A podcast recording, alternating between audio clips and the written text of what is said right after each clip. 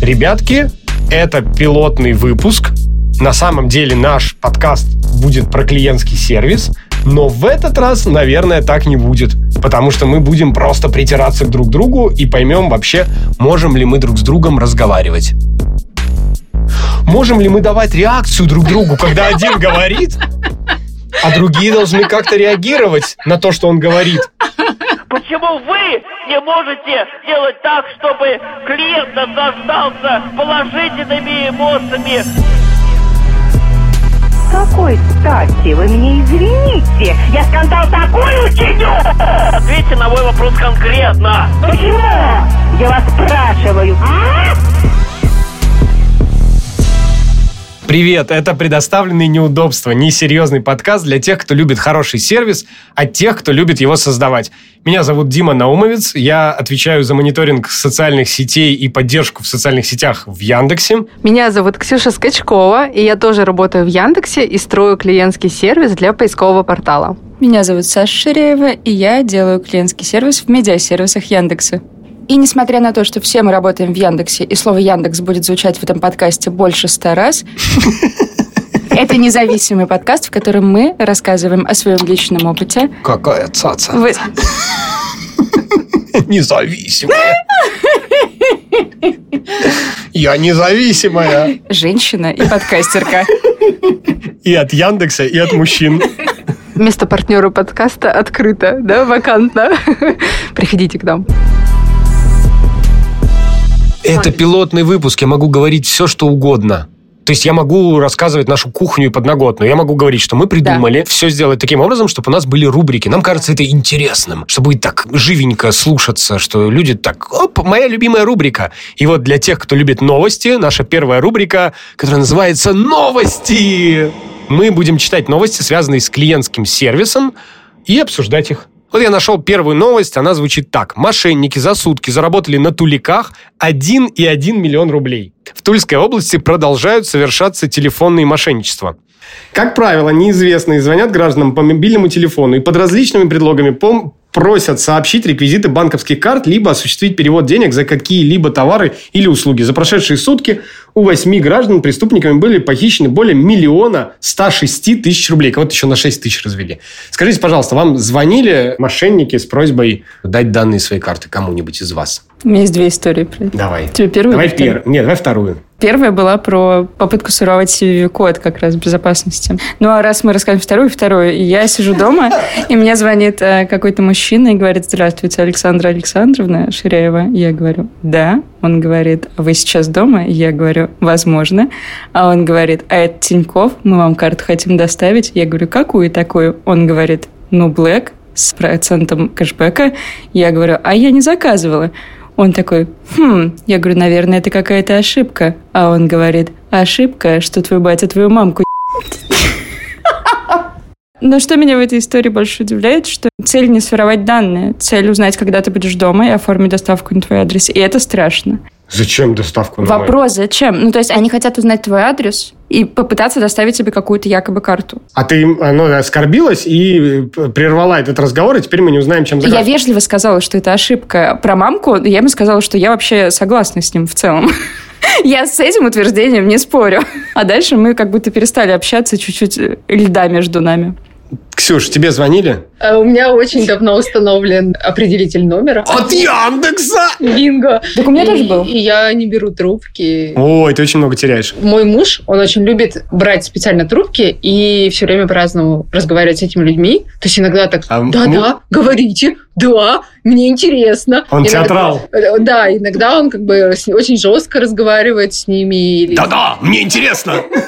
Есть такая стратегия, э, я ее на самом деле не раз э, встречала, что типа говорите с этими людьми, пока вы с ними говорите, они не звонят бабушкам, они обманывают. Вот, а, вот типа, это вот герой. Да, да. и я, я прямо видела несколько историй, когда люди реально так делают, но я так не делаю. Сколько он смог?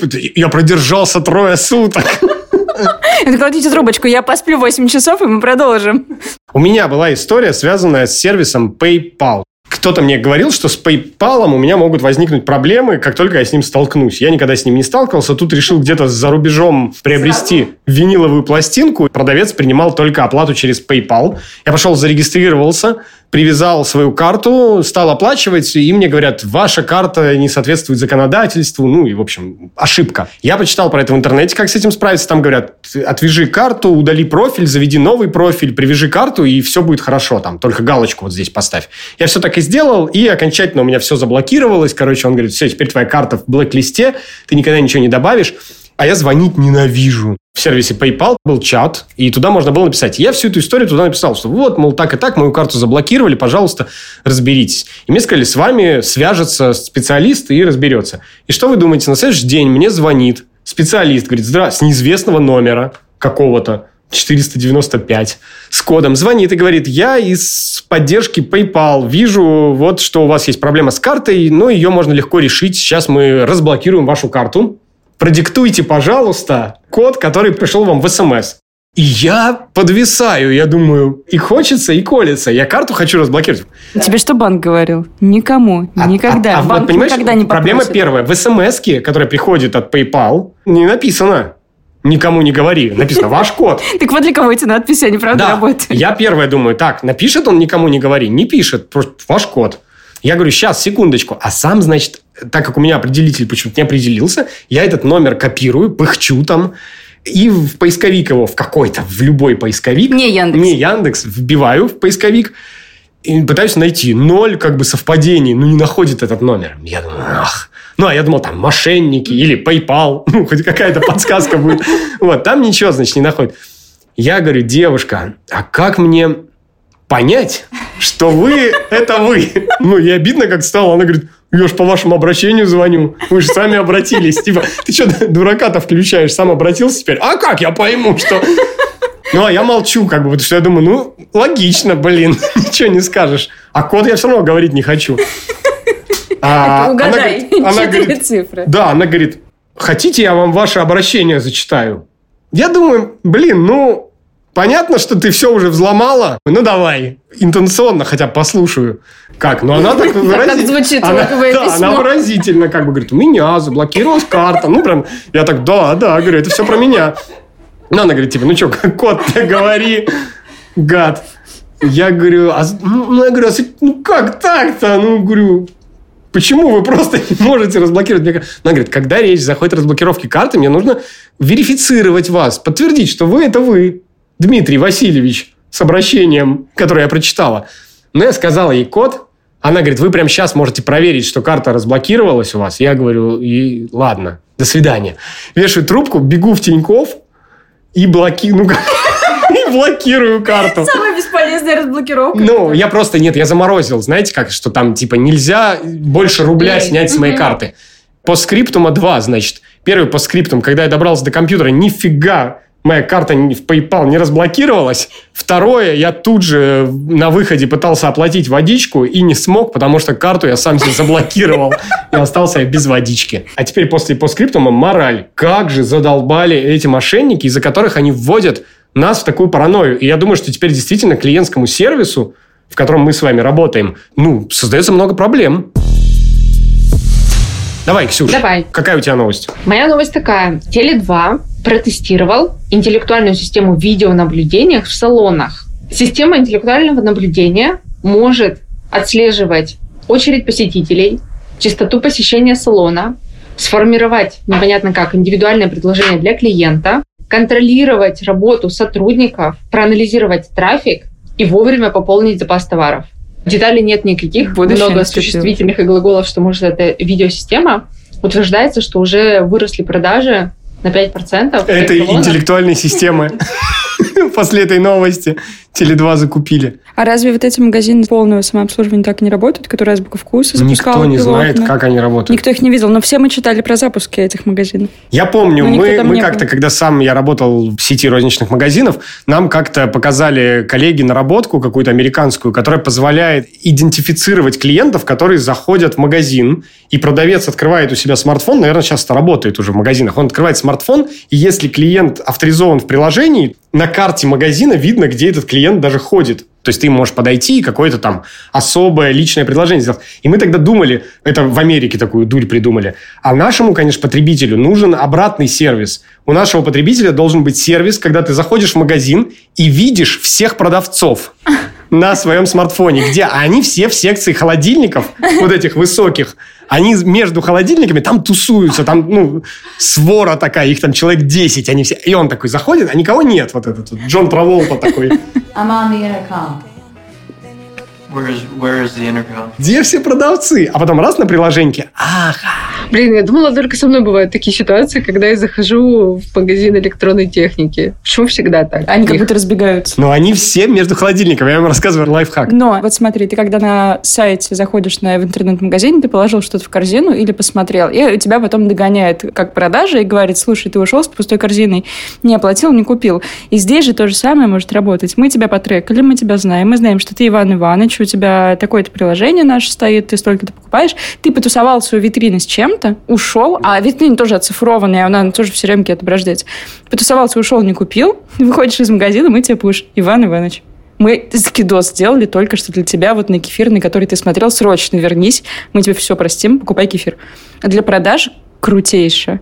А, Ты сейчас думаешь, что порицаю. это ты придумала? Я абсолютно уверена, что я это сейчас придумала. На той же конференции в Америке пять лет назад они говорили, ш- как это Удивительно, как работает. люди читают мысли из 21 года, пять лет назад. Как это работает, черт подери. Ну, короче, нет, эта штука работает. Я тоже помню, что, по-моему, один из сотовых операторов делал вот такую геолокационную штуку, и когда ты проходишь мимо магазина Литуаль, тебе приходит смс зайди в Литуаль, там скидос сейчас. Ну, смотрите, как будто бы это сейчас нет такого в большом объеме. Не взлетело? Я помню реакцию пользователя, она, конечно, была не очень. И причем прилетает Литуалю.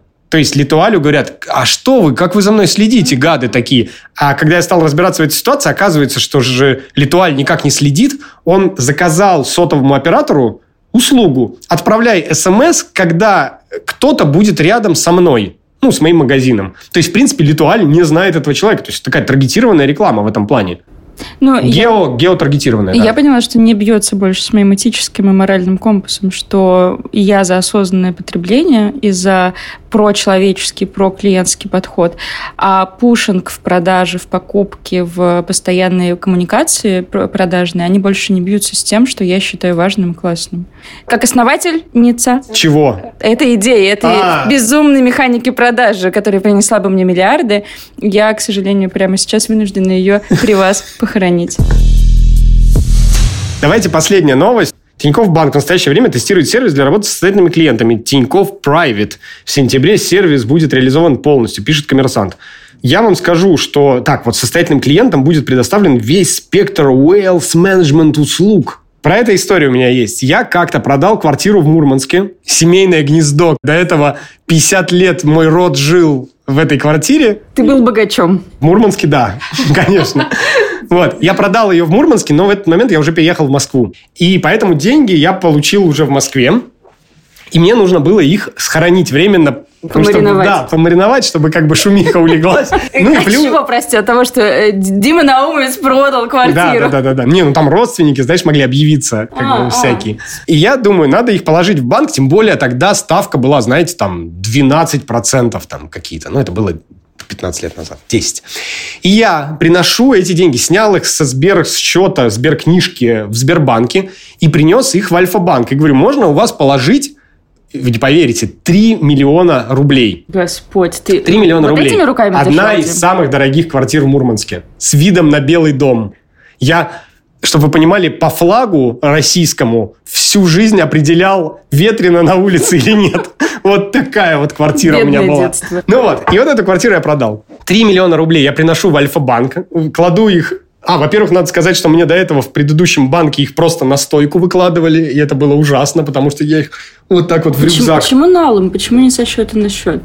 это комиссия.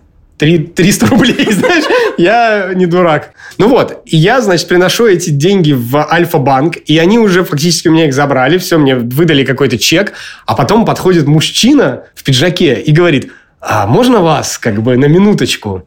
Я говорю, ну, можно. И он говорит, пойдемте. И ведет меня в какую-то комнату, такую прекрасную, в какую-то заводит меня комнату. Говорит, присаживайтесь. Будете кофе? Чай? Вот. Ну, я говорю, да нет. В принципе, я дом попил перед выходом. Вот, ну я как-то не понимаю, что... И он мне начинает рассказывать. Он говорит, Дмитрий Васильевич, смотрите. а, сейчас у нас для состоятельных клиентов есть специальное предложение. До шести карт привязка к одному счету, до пяти валют, включая юани, вы можете переводить из разных часовых поясов э, со скоростью буквально пару минут, находясь, например, где-нибудь в Лос-Анджелесе, вы можете перевести в юани где-нибудь на другом краю Атлантики. Я говорю, эти деньги, эти 3 миллиона рублей, это первый и последний раз эта сумма оказалась у меня. Правда, я продал родительское гнездо, квартиру. Больше никогда у меня таких денег не будет. Я, Но ты все еще в юане можешь. я не состоятельный. Мне не нужно 6 счетов, мне не нужно 5 валют. Я не смогу назвать 5 валют даже по памяти. Короче, я отказался, да. Но я к чему все это рассказывал, что порой банки считают состоятельными клиентами не тех, а вот таких простачков, как я из Мурманска. Я, как любитель философии, я считаю, что ты в какой-то момент ты был тем самым состоятельным клиентом. Просто ты выбрал вложить эти деньги во что-то другое, а не в юане и не переслать их э, в Лос-Анджелес. Да, я этот момент был между тем, как он мне предложил кофе, и я отказался.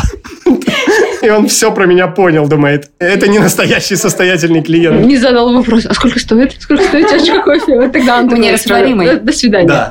Капсулы у вас? А можно одну домой взять?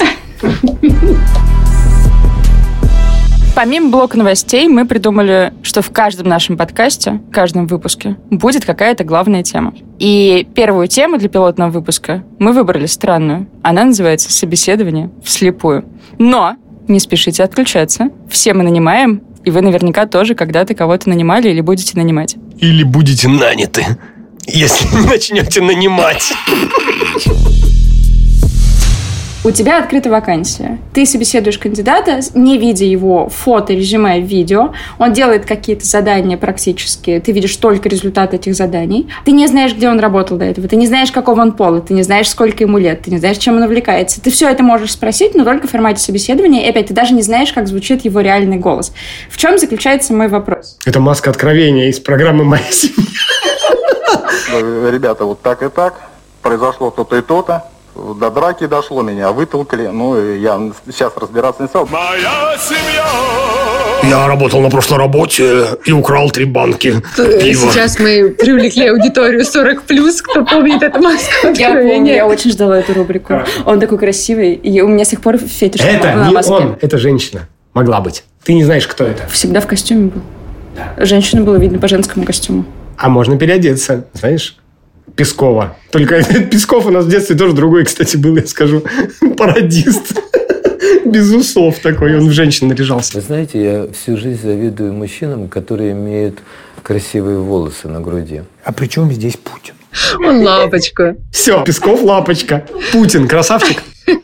А ты помнишь, был КВНщик, который всегда Путина играл? Да, он теперь комедий-клабщик. Комедий так говорят? Вот представляете, каково жить, когда, Когда ты ты всю Путин. жизнь играешь Путина? А я, а я, знаете, роли. часто еще задумываюсь о том, каково жить, когда ты всю жизнь живешь, у тебя фамилия Путин, а потом фигак, и президентом становится Путин. И всю жизнь тебе говорят, Путин, как этот, что ли?» Ну, представь, вот ты вот Скачкова, будет следующий президент Скачков, а не будет. Будет всегда Путин. Хрен тебе Скачкова. Потому что женщины никогда... Давайте про маску откровения. и вопрос. С одной стороны, это очень классно для соискателя, потому что ты как будто бы начинаешь каждый с чистого листа. Тебе не обязательно работать в классных корпорациях и положить жизнь на то, чтобы Подожди. крутой опыт, А почему это мне классно? Я наоборот. Потому что ты проделал этот путь, а теперь мы обсуждаем э, возможность для тех, кто этот путь не проделал. Я наоборот, все вот этот вот... Теперь это- тебе обидно, конечно, ты не пойдешь на собеседование. На лед. Я вслепую бы, конечно, не пошел, потому что это, знаешь, оголенное состояние, когда видят действительно только настоящего меня, то есть они будут Страшно, спрашивать страшно. про мой настоящий Да. какой-то мои Да. мысли, мо- Да. мои решения. А где моя мишура? Где мои предыдущие должности? Поэтому- Где мое портфолио? Поэтому я хочу закончить вопрос. И с одной стороны, это классно для тех, кто не наработал этого опыта, и это открывает безграничные возможности показать настоящего себя и не быть заложником ярлыков каких-то. Типа ты вчера работал на ОАО и жмаш э, и делал тракторы, а сегодня хочешь аналитиком бизнесовым быть. И ты идешь и просто рассказываешь, потому что уже выучился на бизнес-аналитика, идешь и рассказываешь. С другой стороны, для меня как нанимателя а готова ли я работать с человеком, с которым я не понимаю, есть у меня матч или нет, потому что голос, манеры, как он физически выглядит, иногда это тоже Это часть... заводит.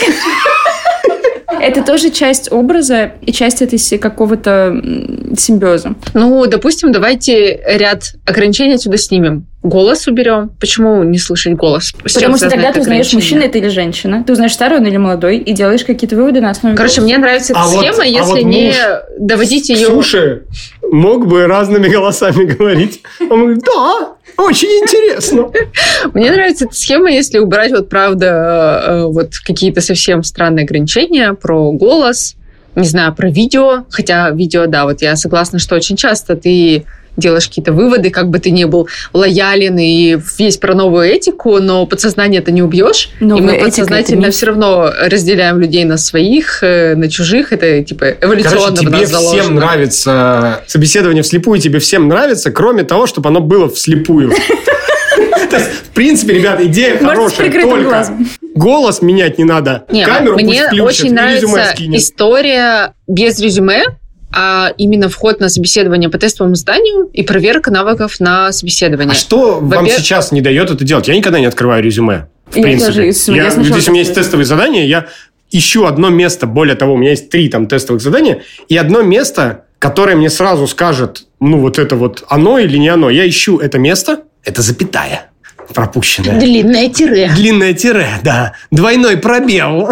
Нет, Вот. я нахожу смотрю- это место. Если он это место заметил, то дальше я посмотрю два остальных задания. И после этого, если два задания мне остальных понравились, я посмотрю резюме. Нет, ну это у тебя какой-то супер классный осознанный подход, но давайте будем честны, мало кто так делает. Многие, А в том числе и Расскажите. рекрутеры, смотрят э, резюме. А это вопрос, если у тебя первичный какой-то скрининг, я от этого отказалась. Ну, то есть мы можем по зарплате разве что... То есть если человек хочет 500, ну, это определенный уровень. Мы не, мы не сможем столько дать, вряд ли он подвинется на 400. Но это единственный критерий, по которому я Давай нули срежем, сказать. чтобы нас во всей России могли слушать. Допустим, человек, мы говорим Он 100 хочет рублей. 50, да, а мы ему даем 40. Нет, это небольшой срез слишком. Ну, разница. В общем, когда большая разница с тем, что человек ожидает, сколько мы готовы дать, это да. Но так, я тоже, я смотрю на тестовое, и вообще, иногда я вообще только в последнем делом открываю резюме. А профили в соцсетях? Я, как человек, отвечающий за мониторинг О, да. соцсетей, спрошу, вы смотрите профили в соцсетях? И, ну, вообще ваши кандидаты указывают профили в соцсетях? Ну, не все. Вы просите их об этом? Нет? Не просим, но я смотрю. Смотрите, у меня такая история, что если нет в резюме соцсетей, я все равно их найду. Если я их не найду, Звучит угрожающе. если я их не найду, уже как-то в душе чуть-чуть... Ну, у тебя специфика, ты же для SMM ищешь. Не Очень всегда, странно. нет, не всегда. А кого ты Я тоже ищу своих людей, я в разные команды ищу, у меня есть разные команды. Итак, мы нанимаем э, в дизайн иллюстраторов, motion А вот, дизайнеров. кстати, ссылка на нашу вакансию. Нет, слушай, я в разные направления нанимаю, но я с тобой согласен, что я тоже ищу своих людей. Ты хоть раз отказывал кому-то, потому что тебе соцсети не понравились? Я не отказывал, я не звал.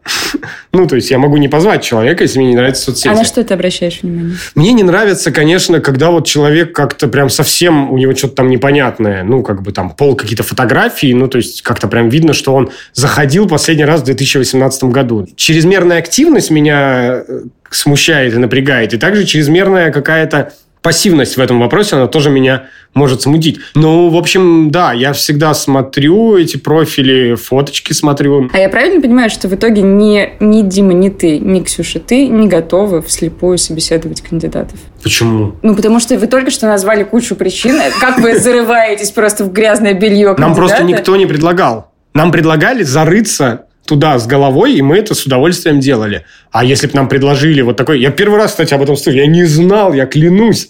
Я не знал, что так можно. Потому что я в своем фейсбуке написала, что я бы попробовала. Но потом я провела с этой мыслью месяц и поняла, что а готова ли я.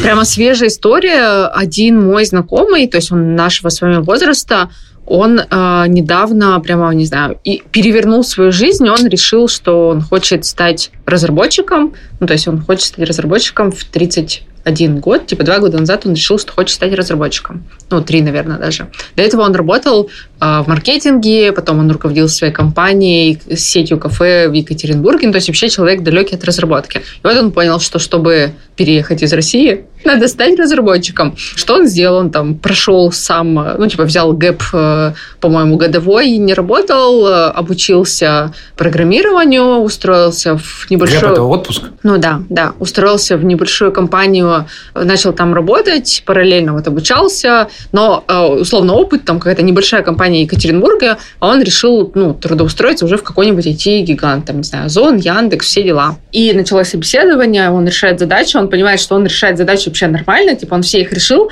но понимает, что что-то идет не так на собеседование. И типа он чувака спрашивает, что не так говорить типа по-честному, ну, в смысле, мне просто нужен фидбэк.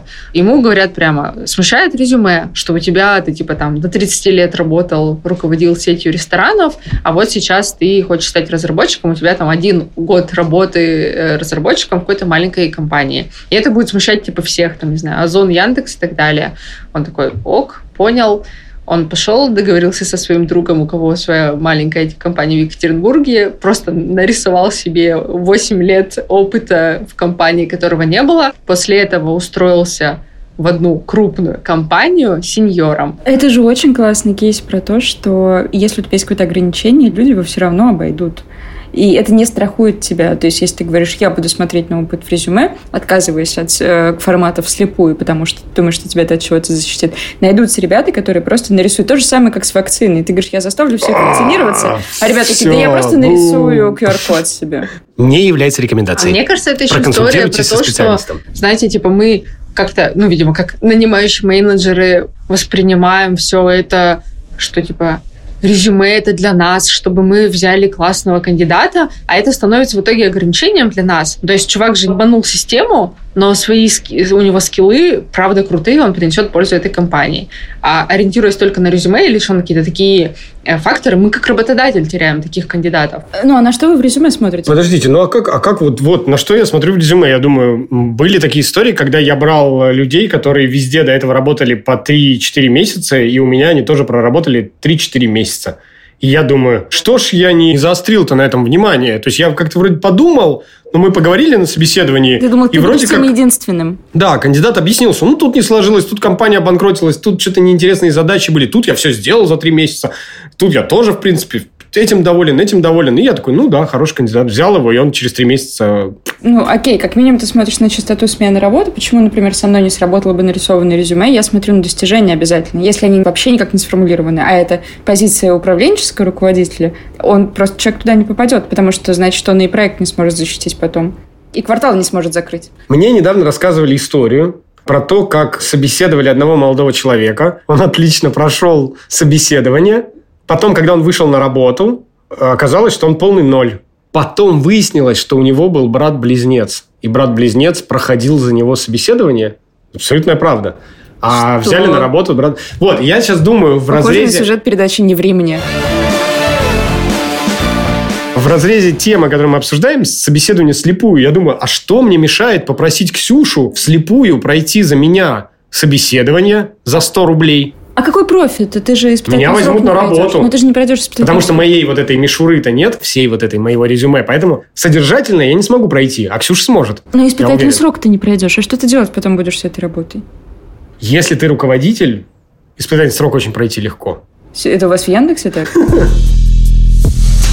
Слушайте, крутая тема. Давайте просто договоримся о том, что каждый из нас попробует это. А давайте. А потом а мы... давайте, правда, попробуем. А давайте и через 10 лет мы встретимся здесь и обсудим это. Нам очень важно, так как это пилотный выпуск, понять, получилось у нас или не получилось, стоит нам продолжать или нет. Вот сейчас все зависит уже от вас. Поэтому мы очень просим вас, оставляйте, пожалуйста, лайки, пальчики вверх и оценки на тех платформах, на которых вы услышали наш подкаст. Рассказывайте о нем своим друзьям. Если вы блогер, напишите рецензию в своем блоге про то, что вы услышали.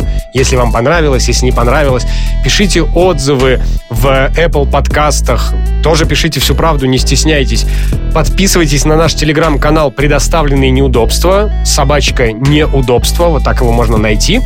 И присылайте нам вопросы для еще одной рубрики, которая называется Help Desk, которая, надеюсь, будет э, в следующем нашем выпуске. В этой рубрике мы будем отвечать на ваши вопросы, связанные с клиентским сервисом. Присылайте нам вопросы про метрики, о том, как организовать команду, как настроить процесс, вопросы или что делать, если вы сами столкнулись с плохим клиентским сервисом и не знаете, как реагировать. Мы будем рады ответить на все. Присылайте нам вот такие вопросы в наш телеграм-бот «Неудобство», нижнее подчеркивание, бот. А теперь пришло время поблагодарить ребят, которые помогли сделать нам первый пилотный выпуск. Именно благодаря им мы узнали, что на телефоны можно натягивать носки, чтобы звук был не такой ужасный. Мы хотим сказать спасибо Жене Молодцовой и Лейсан Исхаковой из наших команд, которые тоже делают подкасты и уже набили на этом руку. Мы очень благодарны Ильдару Фатахову, который сделал для нас все отбивки, джингл и смонтировал этот выпуск. Благодарим Валерию Солодовникову за нашу прекрасную обложку и Валерия Комиссарова за то, что подарил нам несколько лет счастья и откровений. Я хотела сказать, что это был наш пилотный выпуск, и типа всем пока. Но а так ч- тоже а нормально. чё ж не сказала? Не успела. Стеснялась. В следующий раз успеешь. Пожалуйста, оставайтесь на линии для оценки работы оператора. После окончания этого подкаста, пожалуйста, оцените его по десятибальной шкале, где один говно собачье, 10 мега охуенно. Спасибо, что были с нами. И, надеюсь, до новых встреч. Пока.